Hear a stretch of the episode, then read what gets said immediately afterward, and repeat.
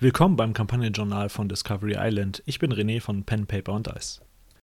Nachdem die Gruppe in Azratok sowie Freehold Informationen gesammelt haben und auch einiges Neues in Erfahrung bringen konnten, trafen sich die beiden Gruppen wieder in Crown's End. Das war zumindest die Idee, die wir an den zwei verschiedenen Spielabenden mit den beiden Subgruppen, wenn man so möchte, von der Spielrunde hatten.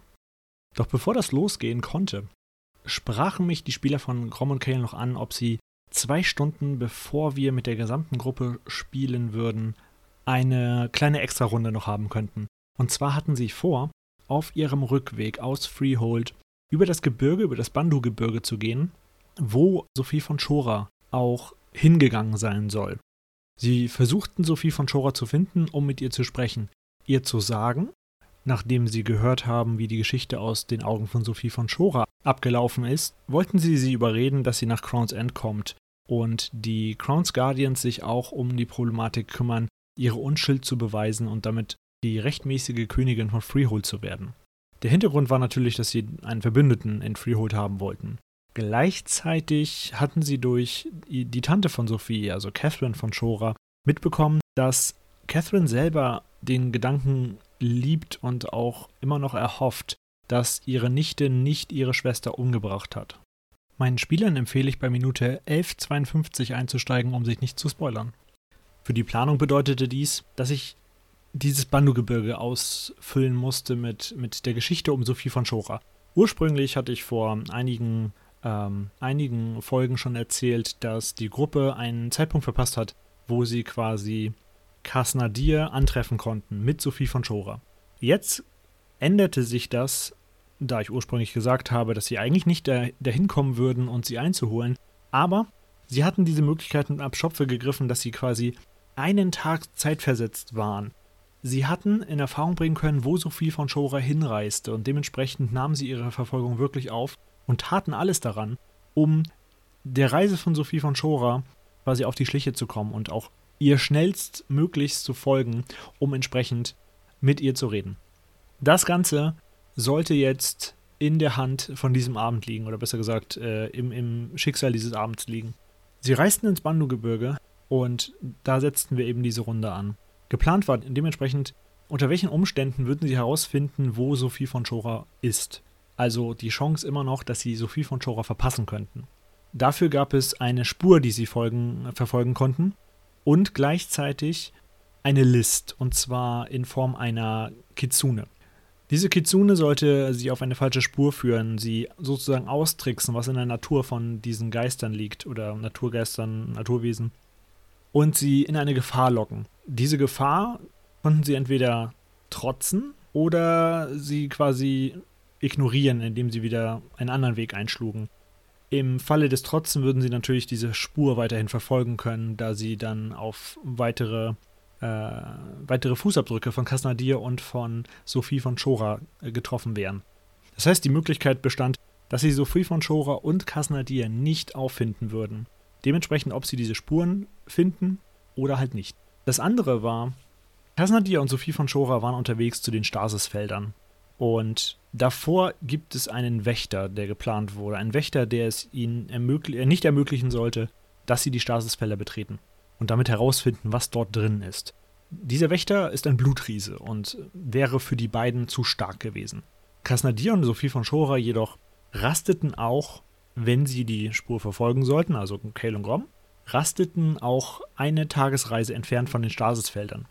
Dementsprechend war die Chance natürlich gering, dass sie diese Felder finden würden. Die wichtige Frage war also, wie läuft das Gespräch zwischen Kasnadir und Sophie von Schora ab? Welche Fragen hätten sie stellen können? Und dafür gab es eben einige Notizen von mir. Und zwar, Sophie von Schora würde gefragt werden, wie, wie ist deine Mutter gestorben? Was hast du dabei getan und äh, wie kam es dazu? Das heißt, sie würde eine Geschichte erzählen, dass eine bandagierte Frau an dem Abend, wo ihre Mutter verstarb, im Thronsaal war und wie aus der Luft quasi erschien. Ihre Mutter angriff mit den Worten, dass die innere Schönheit von Olivia von Schora ihr selber das Aussehen einer Königin gebührend wiedergeben könnte. Das heißt, sie wollte irgendwas, irgendwas von Sophie von, äh, von Olivia von Schora. Sophie war dabei und versuchte natürlich ihre Mutter zu retten. richtete die Pistole auf dieses Wesen, aber diese bandagierte Person verfluchte oder bezauberte besser gesagt Sophie von Schora, um ihr dabei zu helfen, ihre Mutter umzubringen. Und so kam es, dass die Hand mit der Pistole sich auf Olivia von Schora richtete und den Abzug der Pistole betätigte. Sophie von Schora würde auch erzählen, dass diese bandagierte Person aussah wie die alten Könige und Königinnen aus Osirion. Osirion ist vergleichbar mit äh, Ägypten. Dementsprechend war es eine bandagierte Pharaonin wahrscheinlich. Gleichzeitig sagte diese bandagierte Pharaonin, dass wenn Sophie von Schora Rache nehmen wollte für den Tod ihrer Mutter, dann könnte sie zum Tempel des unsterblichen Kindes kommen. Sie erzählte, also sie würde erzählen, besser gesagt, dass sie in Erfahrung bringen konnte mit Krasnadir zusammen in der alten Stadt Kalabuto, einer großen Stadt des Landes, die aber heutzutage eher eine Ruine ist. Dass sie dort eine Loge der Pathfinder Society gefunden haben, den alten Wissenssucher zu vergangenen Zeiten, und dort auch herausfinden konnten, dass der Tempel des unsterblichen Kindes in Mazali ist. Mazali ist noch südlich von dem Land Sagawa, in dem das Ganze abspielt gerade, und gehörte dem Kindgott Valkena an. Der Kindgott Valkena war ein lebender Gott in der Form eines Kindes, der, so sagt man, von den Toten auferstanden ist und auch unsterblich war. Dort war der Tempel des unsterblichen Kindes. Und diese bandagierte Pharaonin hatte, das erzählt Sophie von Schore eben Calum Grom auch entsprechend, wenn sie sie antreffen, dass ein Licht aus dem Körper von Olivia genommen wurde durch diese bandagierte Person und in einen Behälter gelegt wurde diese, dieses Licht also noch da ist. Und sie erzählt auch, dass sie die Todssprecherin ist der jetzigen Generation. Einer Art von Menschen aus Freehold, die in der Lage sind, mit den Toten zu sprechen. Und dass sie mit ihrer Mutter nicht sprechen konnte. Sie deswegen die Vermutung auch hat, dass dieses Licht vielleicht ihre Seele war und sie deswegen nicht den Ruheort aufsuchen konnte, den sie im Tod eben versprochen bekommt. Kasnadir selber würde die Geschichte untermauern, würde sehr freundlich sein, ähm, aufgeschlossen, hilfsbereit. All das, um zu zeigen, dass sie sich geändert hat und gleichzeitig auch, dass sie äh, an ihrem Leben hängt.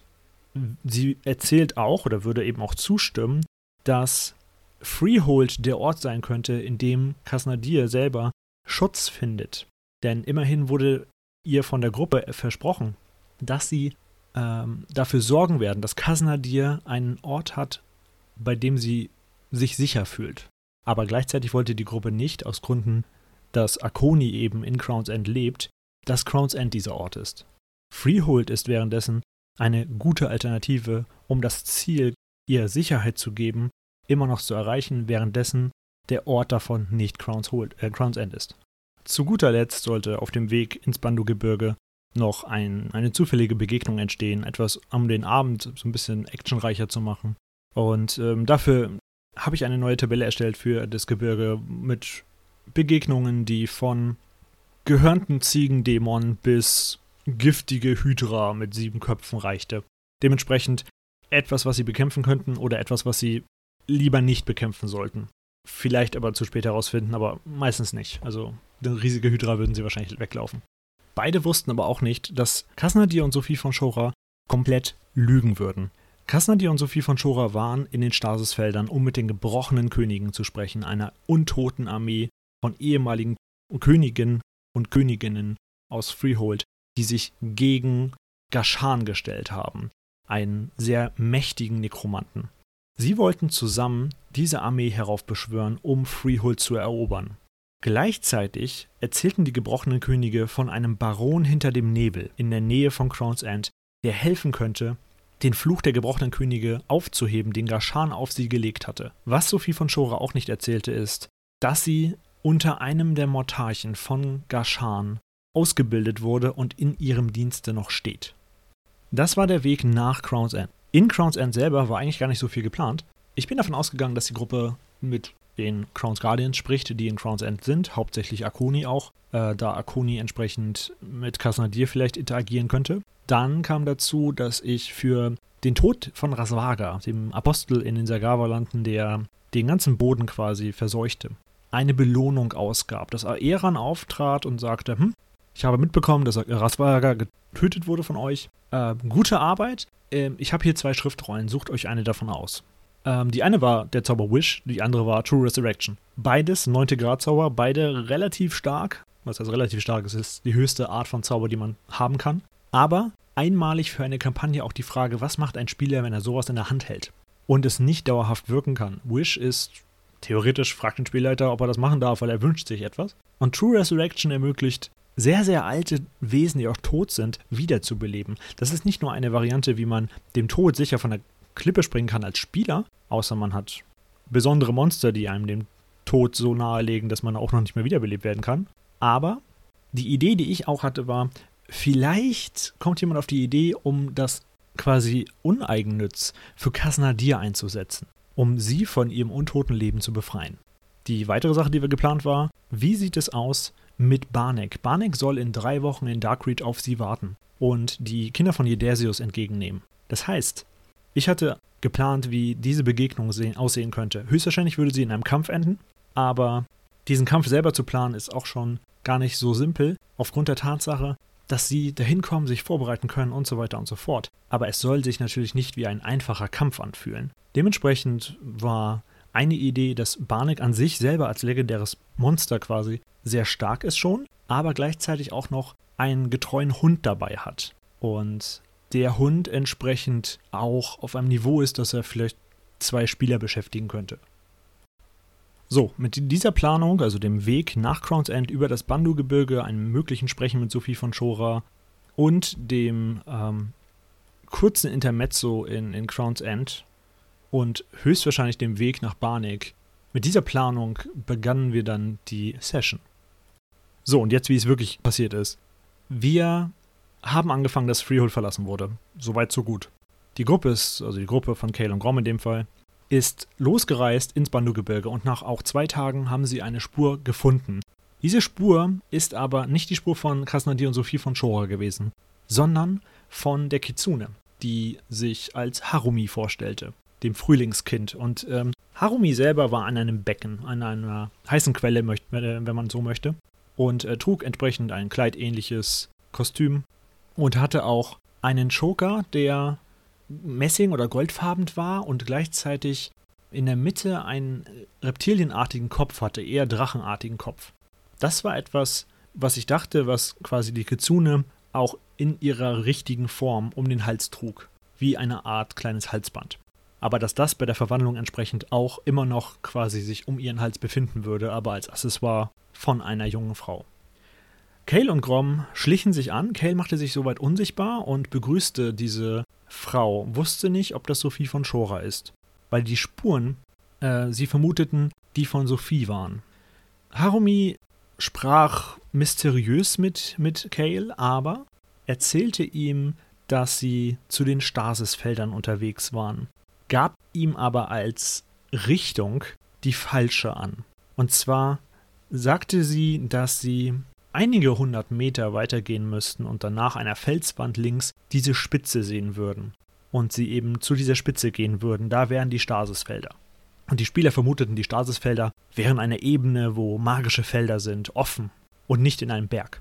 Sie gingen also weiter, bedankten sich bei Harumi, Harumi vorher und ähm, kamen auch zu dieser Spitze, wo sie links äh, eine natürliche Steinbrücke sahen, die quasi über eine Klippe führte. Und darunter sahen sie auch wirklich große offene Felder, jedoch karg und wenig bewachsen auch.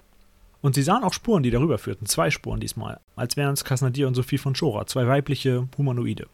Aber als sie drüben ankamen, hörten sie das Brüllen wie von einem Löwen und auch eine große Höhle, ein Eingang, der in diese Spitze führte. Und sie machten sich quasi wieder auf den Rückweg. Sie dachten nicht, dass in dieser Höhle es war und dass sich Harumi vertan hätte.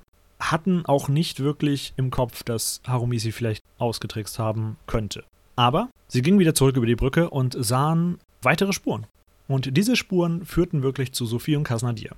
Sophie von Schora wurde dann ähm, einen Tag später gefunden, mit Kasnadir zusammen an einem Lagerfeuer und sie kamen abends an, rasteten und unterhielten sich mit den beiden. Das lief wie geplant ab.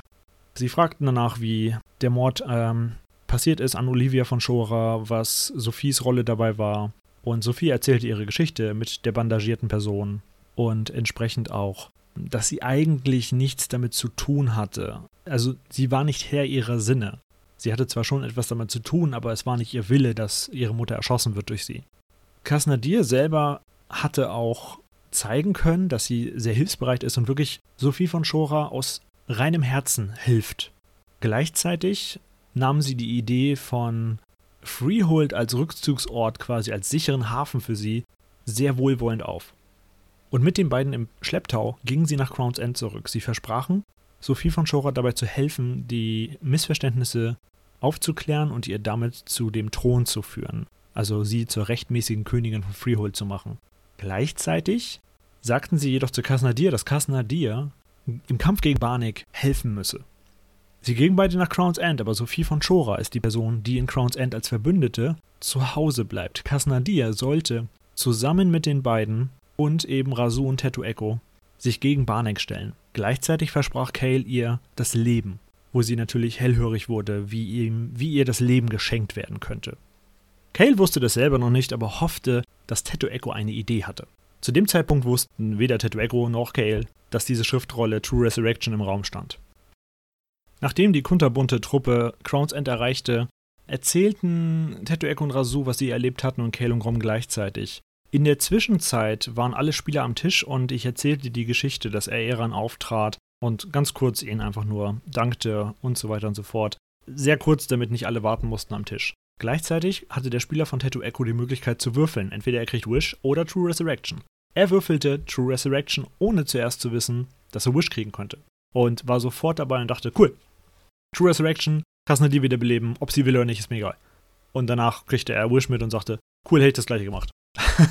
War also egal in dem Fall. Genau. Sie tauschen sich aus und äh, Kasnadir und Sophie von Chora wurden untergebracht in der alten Pathfinder-Loge, da sie sich mit solchen alten Bibliothek-ähnlichen Konstrukten schon auskannten und ihren Forschungen überlassen. Währenddessen tauschten sie sich aus und äh, kamen sehr schnell zu dem Schluss, dass sie erstmal nach Garemoria Nachrichten schicken müssten, um zu gucken, wie geht's den Leuten. In Garemoria war ja die Situation immer noch unklar. Sie wurden ab und an angegriffen, so schien es, aber so richtig konnten sie noch nichts in Erfahrung bringen. Auch dass Mombard, Diaumira und Venex Claudea sehr komisch waren und sich häufiger im Zelt von Mombard verschanzten. Gleichzeitig wollte die Gruppe auch nicht, dass die Ressourcen, die in Crowns in Garmoria existieren, in dem Fall nämlich Schmied, Kräuterkundlerin und so weiter und so fort, die Handwerker wirklich, die sich in ihrem Bereich auskennen, sterben durch irgendeine Blödheit. Da hatten sie eher die Idee, sie nach Crown's End zu bringen. Auch gegen den Willen vielleicht von Mombert. Tattoo Echo machte sich dementsprechend dran und verschickte äh, mehrere Nachrichten, auch an Bianca, die Kräuterkundlerin, die vertrauenswürdig gegenüber der Gruppe schienen. Aber auch an Aeran, um die Frage von Kale zu stellen, ob Aeran einen Weg in, nach Dis kennt. Dis war ja der Ort, wo seine Seele vermutet wurde, die Seele, die Ertar sich genommen hat, sein Teufel. Aeran sagte, dass es die Deep Treasure Mine geben soll im Bandu-Gebirge und man ihr nachsagt, dass sie einen Weg in den Avernus führen würde. Das heißt, von da aus könnten sie in die erste Ebene der Hölle und von der ersten Ebene der Hölle höchstwahrscheinlich weiter nach Dis. Ansonsten hatten sie viel Planung vor sich, was die Wiederbelebung von Kasnadir angeht. Die Wiederbelebung äh, hatte unter anderem die Problematik, dass Kale versuchte, Akoni dazu zu bringen, dass sie Kasnadir vergeben würde.